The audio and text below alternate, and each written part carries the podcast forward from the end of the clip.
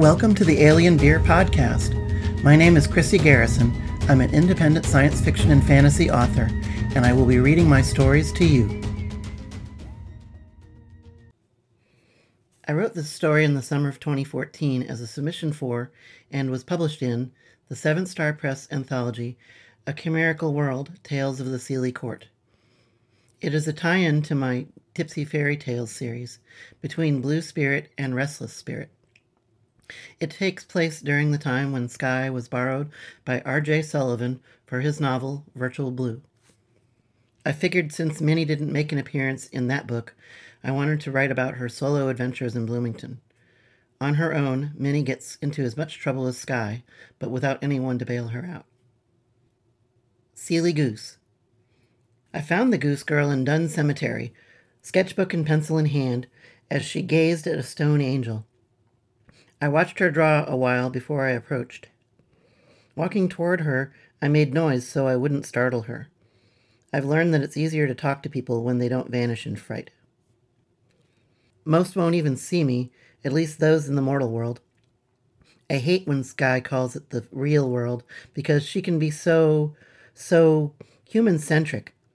My world may overlap hers, but that doesn't make it any less real. I could tell this girl would be able to see me because you don't see girls like her in Sky's world unless you're Sky. The girl had a preternaturally long neck, her black feathered hair falling over her almost non existent shoulders. Her wing arms, feathered and elegant, was another telltale. Cream colored skin disappeared into a long ruffled dress that concealed her feet. I wondered if they were webbed or if she wore shoes. Oh, yeah, and the bill was a dead giveaway to her non humanity. I could see past the glamour mortals could, would see. This was a creature of my world. Oh, she cried. Damn, do I need to be noisier or carry a fluorescent flag, maybe? I waved and smiled, but didn't show my teeth. The little fangs that Skies thinks are so cute tend to alarm some folks. Hello there. Nice day out, isn't it? She drew in a breath and nodded, closing her sketchbook. Yes, maybe the last nice day of the year. I hope it holds out for just one more day. Who are you, little one? There it is again. Always judge me by my size, they do. Just because a girl's only a foot and change tall doesn't mean that's what defines her. I let it pass. I'm Minnie. I'm new around here. My other half has business in town, and she hasn't got time for me, so I'm puttering around and exploring. Bloomington is such a pretty place and so full of fairies. I regretted the word as soon as it was out of my mouth. She made a face and clacked her bill. Fairies, hmm. Yes, many of us. You talk too much like one of the mundanes of this world. You mention another half? Minnie, are you married? I am to be married tomorrow myself. I shook my head and chuckled. No, it's a bit of a joke. I'm a cast off bit of a mundane soul. I'm her and she's me, but I live in your realm and she lives in hers. She nodded as though this were a common tale. It's not, not even to a goose girl. She clacked her bill twice and looked closer at me. So you aren't a fair. You're not like me, even though you walk in my world? I shrugged. Even I'm not sure what I am, sweet feathers. I gave her a grin. She set down her sketchbook and preened, seeming to forget me for a moment, then met my eyes again. Sweet feathers? Oh, I see. I've been rude. I have your name, but didn't introduce myself. I'm Bernadette Nutt, soon to be Bernadette Gale. Will you accept an invitation to my wedding as an apology? Courtesy is like currency to people like Bernadette. However, this exchange cut both ways. I could refuse her invitation and keep some power over her, and she'd owe me a favor. By the same token, it would be rude to d- decline, so I'd also be giving her power over me. So, what the heck? I had nothing else going on. Sky can't even see or hear me when she's sober. Sky's current assignment required sobriety, so I was on my own for the, time being. Thank you for the invitation, and don't worry about it, Sweet Feathers. I like nicknames, especially when they're funny. She laughed, but it was cut off by a tea kettle shriek as something ripped through the air like a missile. She looked up, and I launched myself into her soft belly like a mini cannonball. She folded in and fell backwards, just missing a headstone. A fiery streak passed through the spot where she'd just stood and smacked into the ground, turning the grass and soil into steam and red hot glass. She sat up, catching me as I tumbled from her belly. She honked a couple of times as she fought for breath. She hugged me close to her, enclosing me in her wing feathers. It was a cozy cocoon, but I struggled free to stand on my own. I am not a doll. When she caught her breath, she stood and said, Thank you, little one. You saved my life. Imagine if I'd been killed by a shooting star. Her tone was light, but her voice shook as she looked at the steaming crater in the graveyard. I know. What are the odds? But even as I was about to reassure her that something as incredibly unlikely as that couldn't happen again, electricity prickled my scalp and my hair stood up. Get down now, I yelled and dove for a flat granite grave marker. She dropped, covering her downy head with those magnificent wings of hers. The world filled with light and excruciating noise as I and I was thrown ass over head by the blast I had expected. I passed out, then woke to my ears ringing in blobby after images blocking my sight. When I figured out how to breathe, I sucked in air and let it out in gusts, shaking in primal terror. The ringing wasn't just in my ears, but also a shrill, keening cry. Bernadette, I called out, still unable to see. Twice is no coincidence. Tell my love I'm sorry, but I must hide and save my life. I staggered and groped around me, but I couldn't find my new friend, not even as my vision began to clear. Nothing but stones and statues. Bernadette's sketchbook still lay on the ground, abandoned in her haste to disappear. I hauled it over to a mausoleum, then opened it up to look for ideas as to what to do next. The last pencil sketch she'd been working on was an intricate likeness of the stone angel she'd been studying when I arrived. Several more pages showed the headstones of this little graveyard.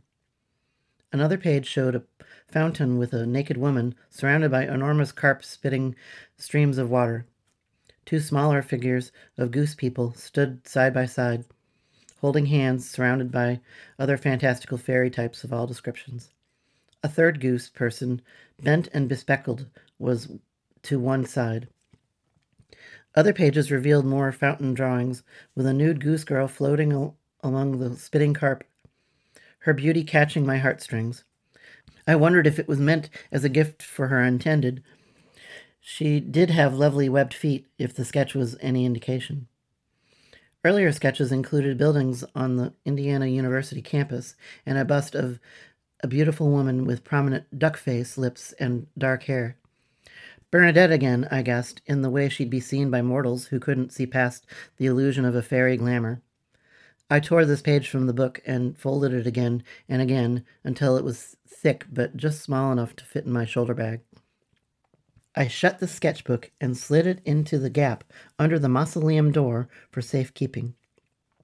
I took another look around the small cemetery to check for signs of where Bernadette had gone, but I found nothing but headstones and statues, and they weren't telling me anything. So I climbed the low stone wall and hopped onto the trail that led past the Union building. The iron gate was open, but I really didn't want to go near that. I'm not sure if I'm a true fairy or not, but iron burns. Behind me, I heard a chittering, chattering noise, but not made by a bird. I froze, knowing what it'd be before I looked. An orange cat, many times my size, flattened to the ground, ears back, eyes laser focused on me. An icy bolt of fear shot through me, meeting those eyes. Oh, yes, animals, cats in particular, can see bits of my world, including me if I'm not careful. The orange tail lashed back and forth as the animal wiggled its butt, ready to strike. I ran for my life as fast as my chubby little legs would take me. I heard the cat's feet scrabble on the pavement as it launched itself after me. I dodged left. It missed, but got itself in my path. I put my arms up to make myself look as big as possible, bared my vampire fangs, and hissed for all I was worth. The cat paused, and I punched its soft, wet nose. The cat poofed from head to tail, orange fur doubling its apparent size. It raised a paw to swat at me. I knew I was about to become lunch. A hoof planted itself between the cat and me. The cat arched and hissed, but another hoof kicked at it. The cat growled and backed up. The hooves stomped, and the cat ran off. I looked up at my savior and found myself staring at a faun, goat legged, with a human man on top. This one wore a coarse woven peasant top and a black kilt. He grinned down at me. Thanks, I thought I was cat chow for a minute there. He bowed with a flourish. Think nothing of it, my pretty little sprite. That cat's bothered our kind so much lately. I shall have a talk with him. Now, if you need no further assistance, I must be on my way. Wait, um, please, sir, I'm not a local, but I just witnessed a magical attack of some sort, and I need to deliver a message. He arched an eyebrow and hunkered down closer to my level. Attack? Message? Go on. It's from her, I said, pulling out the sketch of the goose girl in human guise. She's gone into hiding and asked me to tell her fiancé. I think the wedding is off. I'm Minnie, by the way. He examined the paper, taking it from me. From her? My feathered beauty has been attacked? Oh. So you're the fiancé? It's doubly lucky I found you, but she told me. He lowered a hand to the ground, palm up. May I carry you, little one? We must make haste to get help. My name is Panos. I stared at his hand and then looked into his eyes. I prefer to walk, but thank you, Panos. He sighed and looked off t- toward the setting sun. If I promise no harm will come to you? Well, say what you want about the fairy folk. They're sticklers about promises. I still don't like being carried by anyone but Sky, but if it could help the poor goose girl. I nodded and stepped into his hand and grabbed a double handful of his sleeve. He hoisted me up to hold me in the crook of his arm. Mmm, cozy. Maybe riding isn't so bad. I can only imagine how the bad guys in that Star Wars movie felt on those giant walking machines. I rode high above the ground. His feet stomped the ground below. Except this guy could run. Hooves kicked up divots of grass and clopped across pavement as he sprinted and leapt through the college campus. Human pedestrians seemed not to see him, and traffic parted ahead of him just in time anywhere he ran. The pace of the ride thrilled me so much that I failed to pay attention to where he took me. I recognized our destination anyway, as I'd seen it in Bernadette's drawing, a fountain dominated by an enormous metal statue of a naked lady lying in water surrounded by spitting fish. Reality bent here, as it does in many magical places. The fountain stretched out into impossible space, unseen by mortals, becoming a large pond. Fish and merfolk splashed and played in the spray of the fountain. Small white feathered duck people paddled wing in wing, an island rose out of the center, my eyes aching as it overlaid its overstuffed dimensions in my vision. The closer we approached, the more real it seemed as the campus bent off into dreaminess outside the borders of the circle. A small keep stood on the island, and on the shore was an enormous gray feathered goose, draped in a shawl, wearing spectacles. She honked as she glanced our way, then waded out into the pond fountain and paddled a straight line toward us. Mer people and duck people parted to make way, eyes following the great gray goose's progress. I grabbed Panos' sleeve, flipped over his arm, and leapt to the ground at his feet. I may have let out an oof. It's a long way down for someone my size, especially since I haven't got wings. I'm tougher than I look. The spectacled gray goose shimmered as she reached the shore, becoming Goose Woman, similar to Bernadette. Only this woman had the elegant bearing of a noblewoman, bill tipped up, eyes peering down with cool detachment at Panos and myself. Her presence hit me like a tangible force. I found myself making a curtsy. I never curtsy. Who curtsies any more? Panos bowed low, and his hooves clattered on the paving bricks as he backed up a step. Well met, Panos, my squire. Who is the doll, we inquire? The words rang from her as a grand brass bell, flowing out like a song. Panos straightened and smiled. My diminutive companion, I interrupted, can speak for herself. Who are you, goose lady? Sometimes people talk about getting an icy stare. They mean it figuratively. Goose lady's stare literally made me see my breath.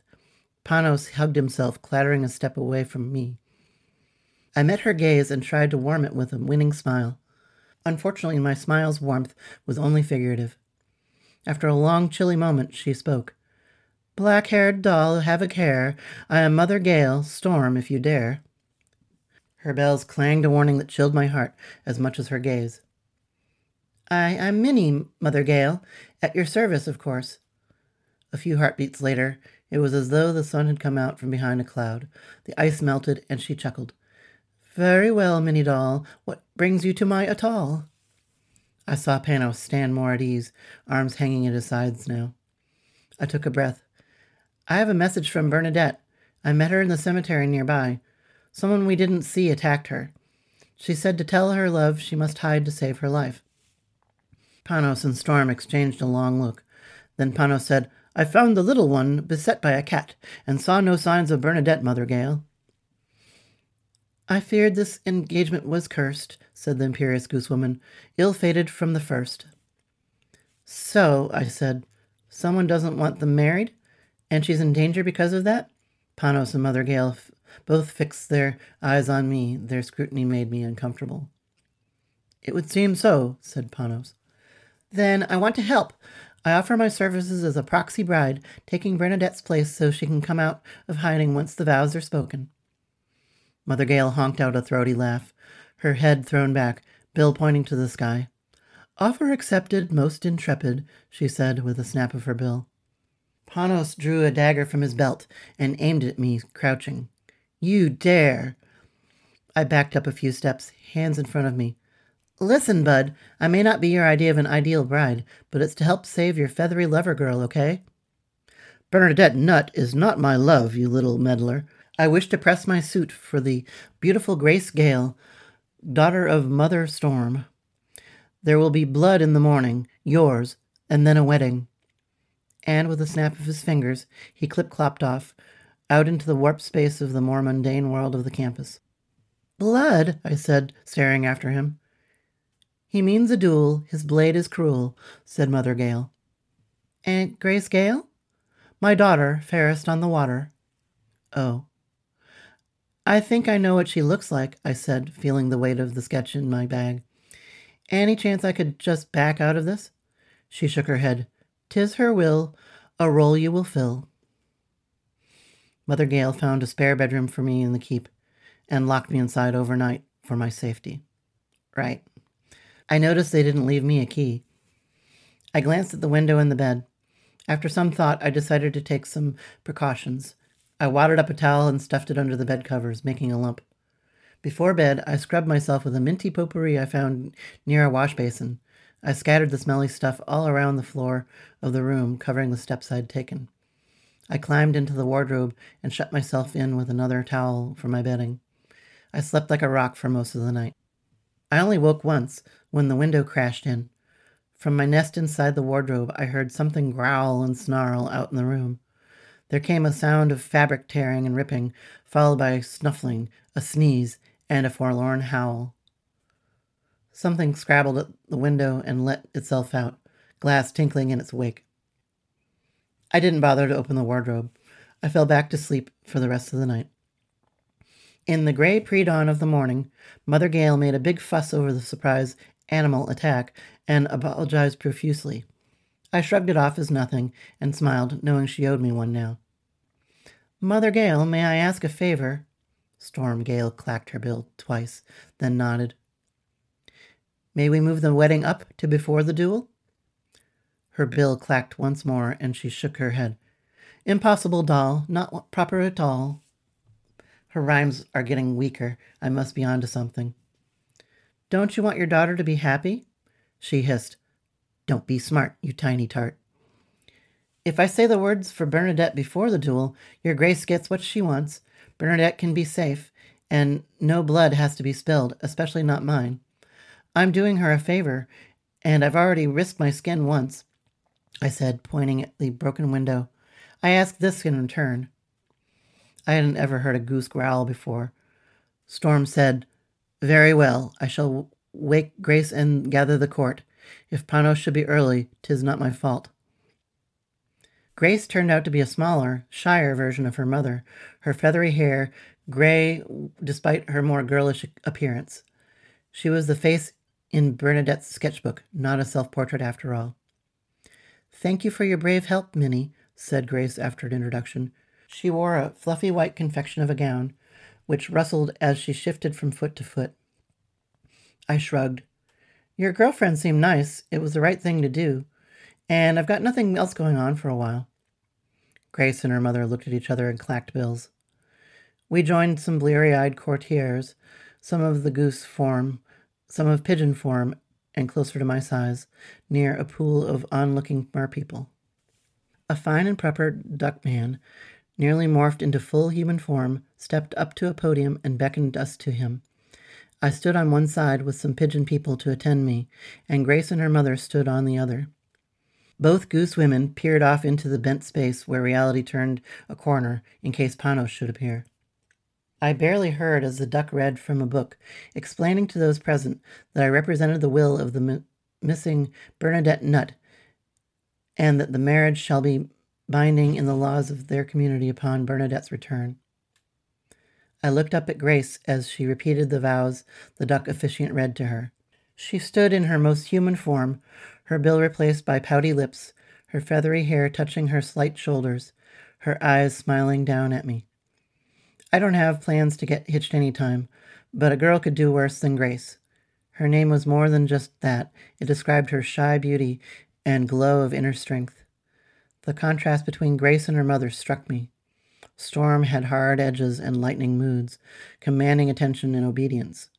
Meanwhile, Grace's nature made me feel the need to keep her safe and happy, despite only having just met her. She finished up her vows with the softly spoken words, I do. My turn. I, Minnie, in the name of Bernadette Nutt, take this woman, Grace Gale, to be her lawfully wedded wife, to have and to hold. From under her cape, Storm's fingers flickered. She hissed, and a disturbance in the air told me a spell flew toward me. I had no time to dodge, so I braced for it. The force of the wave in the air knocked me back into the pigeon man attending me, and he into the pigeon woman behind him. But like a wave breaking on a cliff, the refraction in the air bounced off me and hit Grace, who fell to the ground like a marionette with her strings cut. Storm Gale let out a honking cry and flapped her winged arms as she leapt to her fallen daughter's side. I saw that. You did that, I said, fighting for breath. Hush, you creep. My daughter sleeps. Then wake her so we can finish. Only a few more words from me and it's done. She shook her head. I wish I could as well. Her sleep is part of a spell. Then break it. I ran up and stood across from Storm, facing her over her daughter's limp body. Mother Gale honked out a sob. My daughter's choice in love made me weep. Now it's my fault she sleeps. I wish it to stop, but I cannot. If you wanted me out of the way, why didn't you release me from my offer? Mother Gale's presence collapsed in on itself as she cried. If you slept, then more time in this place. Then Panos could marry my Grace. You would sleep until it was done, Grace married to the fond gentleman.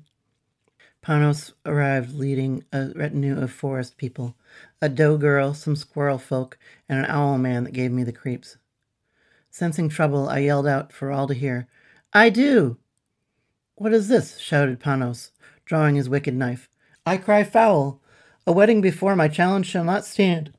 He lunged at me with his knife, but Mother Gale stopped him with a flick of her fingers, freezing him for a moment while she plucked the dagger from his grip. Nay, fair squire, do not kill the imp woman. She forced my hand, and now Grace sleeps anon. Do not stab, you must grab. Panos bleated a curse, and his hand darted at me like a striking cobra. His fingers almost met around my middle as the ground fell away, and he squeezed the breath from my lungs. He held me to his face and laughed at me. Little fool, he began, his nose an inch from my own. No way I was sticking around for a monologue. So I bit him, hard, right on the left nostril. My fangs might be small, but this guy could have put in two nose rings side by side as my teeth met in the middle of his flesh. Panos screamed, and my whirl went topsy turvy as he capered around. He tugged once at me, but regretted it, as my teeth held fast. Man, that's gotta hurt. I heard Mother Gale shouting orders at him from nearby, but he released his grip, howling as my weight dangled from his newly pierced nose. I tasted blood and could not wait to spit. I opened my mouth and fell, but halfway down his body, I kicked him in the solar plexus hard and launched off of him. I hit the ground in a roll, spitting his blood. I leaped to my feet and used the jump's momentum to carry me in a dead run away from the wedding party. The only sounds behind me were Panos wheezing for breath and Mother Gale honking curses after me. My stomach lurched as I passed the edge of the warped space of the fountain, back into mortal space. I dodged some human pedestrians and nearly got flattened by a car tire, but managed to lose myself before any fairy pursuit might find me. My pace wasn't as fast as Panos's hooves had carried me the day before, and I didn't know a direct route to the Union. It took a while, but I meandered my way back to that huge building, and I circled it until I found the little cemetery yard. As I approached, I searched for potential weapons. I hoped for a safety pin or possibly a pocket knife, but no such luck smiled on me that morning. Instead, I found a dirty green hair tie, which I tucked into my belt. I expected to encounter the orange cat, and was not disappointed. It chirped at me and flattened, wiggling its butt, working up to pounce on me. I picked up a hunk of gravel and sat down, looping the hair tie over each foot. I slung the gravel into the elastic band and used it like a makeshift slingshot. I pulled back, aimed carefully, and when the cat tensed to pounce, I let the gravel fly. The rock bounced off the cat's head between its ears, and there was a spray of finer rocks and dirt as it scrambled to reverse direction. It kicked me in the side, but I escaped serious injury, and the animal darted away from me. I knew this wouldn't last long, so I sprang to my feet and clutched at the hair tie and sprinted through the little cemetery's open iron gate. Once inside, I stopped to catch my breath, looking around me. The weathered headstones held their secrets, their moss telling more of a story than the fading words etched into their rough stone surfaces. Two sad concrete angels peered down at me in disapproval. I am doing my best, I panted at the statues. They continued to stare at me, impassive and nonplussed. I gave them the raspberry. After my heart slowed to something under a jackhammer's beat, I gave up the staring contest and made my way to the mausoleum, fished around underneath, and dragged out Bernadette's sketch pad. I paged backwards from the end once more. If I stared hard enough, I hoped that some detail in one of the recent sketches might pop up off the page to give me a clue. The angel in the sketches had as dour a look as the ones near the gate, its gaze at least as accusing as I'd seen on my way in. I recognized the stones behind the angel and dragged the sketchbook through the graveyard until I was lined up to where Bernadette must have stood to draw it. I left the sketch on the ground and climbed a tombstone. Something told me that she had sat her butt here as she sketched. I flicked my gaze between the pad on the ground and the view in front of me. One, two, one, two. Oh, two angels, not one. I leapt down and ran to the left hand angel and said, Bernadette Nutt, I know that's you in there. Come out, or I shall tell Mother Gale on you. A long silence broke with a sigh from the extra angel, which shimmered and became Bernadette, who clacked her bill at me. So, you're working for her now. Did she offer a reward? Nope, she's the one behind the attacks. When I acted as your stand in at the wedding this morning. Wedding, she honked. Calm down. As I said, at the wedding, she cast a spell of sleep on me, but it looks like fairy magic bounces right off of me, and it hit Grace instead. My Grace, is she all right? I shrugged. She's unharmed, just sleeping forever. Even Mother Gale can't undo the spell. I know too many fairy tales not to think that you might be of use in waking her up. Bernadette flapped her feathered arms in frustration, and the wind pushed me back a step. She said, What do you think I can do about it if she can't undo her own curse? I shrugged. I figured if I get you to her, maybe something will come to you. Bernadette moaned. She hates me. She's never approved of her daughter marrying another goose rather than a gander. Or that faun. She's not going to let me near her. I lost myself a moment in a daydream of interlocking bills clacking together. Minnie, do you have a plan? I looked at her. That trick, disguising yourself as a statue, can you look like anything? She nodded. I can make a glamour that fools the eyes of others to hide myself in plain sight. You saw through it, as no one has done before. I smiled, not caring if she saw my fangs now. I have unconventional ways. Can you look like me? She clacked her bill once, then plucked a wing feather and handed it to me. I figured the feather was nearly as long as I was tall. I marveled at how light it was in my hand. More than that, she said, and the air shimmered. I saw a mirror image of myself replace Bernadette. I realized that as she shrank, I seemed to grow, until I peered down from her height, several feet higher than my usual vantage. I'd love for Sky to see me now. I'd still be shorter than her, but this would even things up a bit. There, she said in my voice. What did you do? My words honked out of, in Bernadette's voice, and when I shut my mouth, I heard a bill clack, though I didn't feel it. Just a glamour. You're not really that tall, and I'm not really this short. It'll last as long as you hold my feather. I nodded, a bit disoriented. So, here's my plan. Let's go back to the pond like this. Leave your mother in law to me, and I'll draw her fire while you run up to Grace and kiss her. Kiss her? It's the only part of the wedding left to do. The false Minnie grinned at me. I had to admit, even I thought the fangs made her look creepy. As we made our way back, I spied Panos coming our way, a bloody handkerchief held to his nose. When he noticed us, he stopped in his tracks and galloped back toward the warped reality of the pool within the fountain, bumping into a couple of pedestrians in his haste. Bernadette and I exchanged a glance, shrugged, and kept walking. She said, I hope we didn't need the element of surprise. I didn't answer. She'd be better off not knowing that I had no real plan other than relying on confusion to give us an advantage long enough for her to plant a smoocheroo on sleeping Grace. Space bent around us, and Sky's real world squished in on itself like things in a funhouse mirror. The pond swelled before us, and while we steadied ourselves from the transition, hands grabbed Bernadette and me.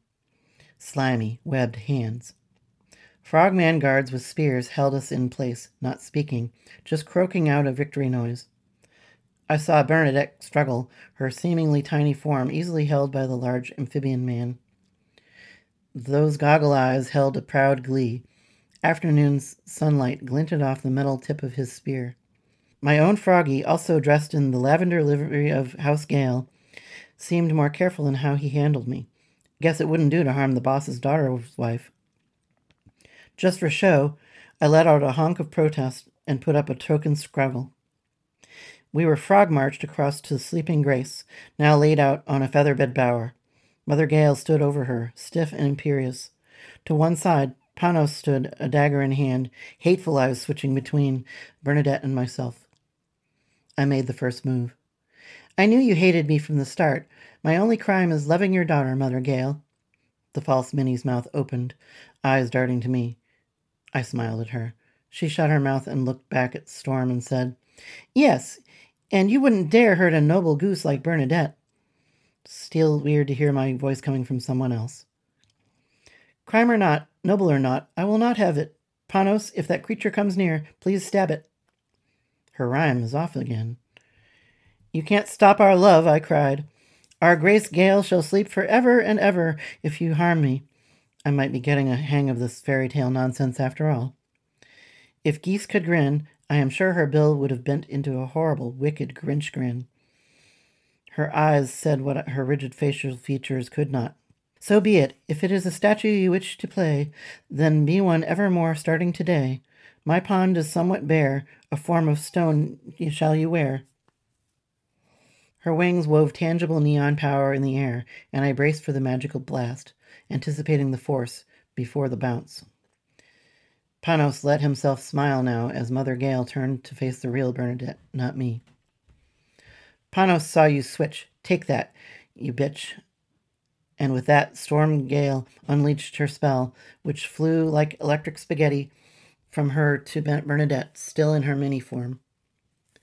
I couldn't look. I closed my eyes. My plan had failed. I heard a sharp crackling, like supercooled water freezing in an instant. Silence followed. I opened my eyes to peek. Mother Gale stood, wings spread, bill open in shock. Bernadette in mini form stood free as the Frogman guard had fled after the spell blast. I felt the webbed fingers holding me slacken, and at that moment all eyes were elsewhere. Panos had been replaced by a marble statue of himself. Storm waved her wings and summoned more energy, twisting colorful snakes into the shape of a spell once more, this time aiming at me. If the glamour is so powerful as to change our properties with each other, that means I'm screwed now. No more immunity for me. Looking like Bernadette, I'm as much a fairy as the rest of them. I hissed at Bernadette. Now, go! The paused moment was over. My guard was gone, but I was in Mother Gale's sights. I held my breath and counted down to time this just right. In my peripheral vision, little Minnie Bernadette scurried toward Grace's bower, forgotten by everyone but me. The energies grew, a tangled skein of petrifying power. Wait for it. Storm let out a cry and flung the spell at me. I dropped the feather. The world grew around me as the electric noodles grabbed a hold of me. Magical power began to transmute my flesh into marble, a match for Panos. Except it didn't. The power flung itself from me like a cat dropped in the bathtub, rebounding onto its source. Storm Gale spread her wings and screamed, head held high as she turned to stone with an icy crackle. I shouted to Bernadette, You may now kiss the bride. Behind the statues, I saw Bernadette, back in goose girl form, leaned down to press her pouty lips against those of her long necked lover, their kiss completing the ritual and joining the two of them in matrimony. Grace Gale's eyes fluttered open and as she raised her feathery arms to pull her new wife in for a much fiercer kiss. I looked around the court to give them privacy. My frogman guard followed his companion, webbed feet slapping on the cobblestones as he fled. Pigeon people eyed the new statues with wonder. Mer people clapped and cheered from the edge of the pond. Congratulations, Sweet Feathers, I said, adding, and Mrs. Sweet Feathers. I love a happy ending. I knew I had to get Sky to come back with me to visit the fountain later to see Mother Goose and the satyr added to the naked lady with carp display. The end. Thank you for listening to the Alien Beer podcast. If you like my stories, please visit my website, sillyhatbooks.com. I publish as E. Chris Garrison, and my books may be found in paperback, ebook, and audiobook format on Amazon.com and other places. The theme music for Alien Beer podcast is Phantom from Space by Kevin MacLeod. I very much enjoy feedback on this podcast and on my stories, so please leave comments on my website, visit me at, at ecgarrison on Twitter, E. Chris Garrison on Facebook, or drop me an email at ecg at sillyhatbooks.com.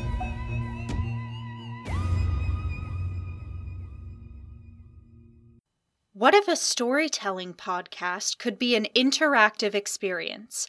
Hi, I'm Mariah Powell, amateur author and creator of Hobbies Include Writing, and I'm openly inviting your opinions on stories I haven't finished writing yet. Launching with my original audio novel, Blood That Binds, visit hobbiesinclude-writing.weebly.com for more about the show and look for it on a podcasting platform near you.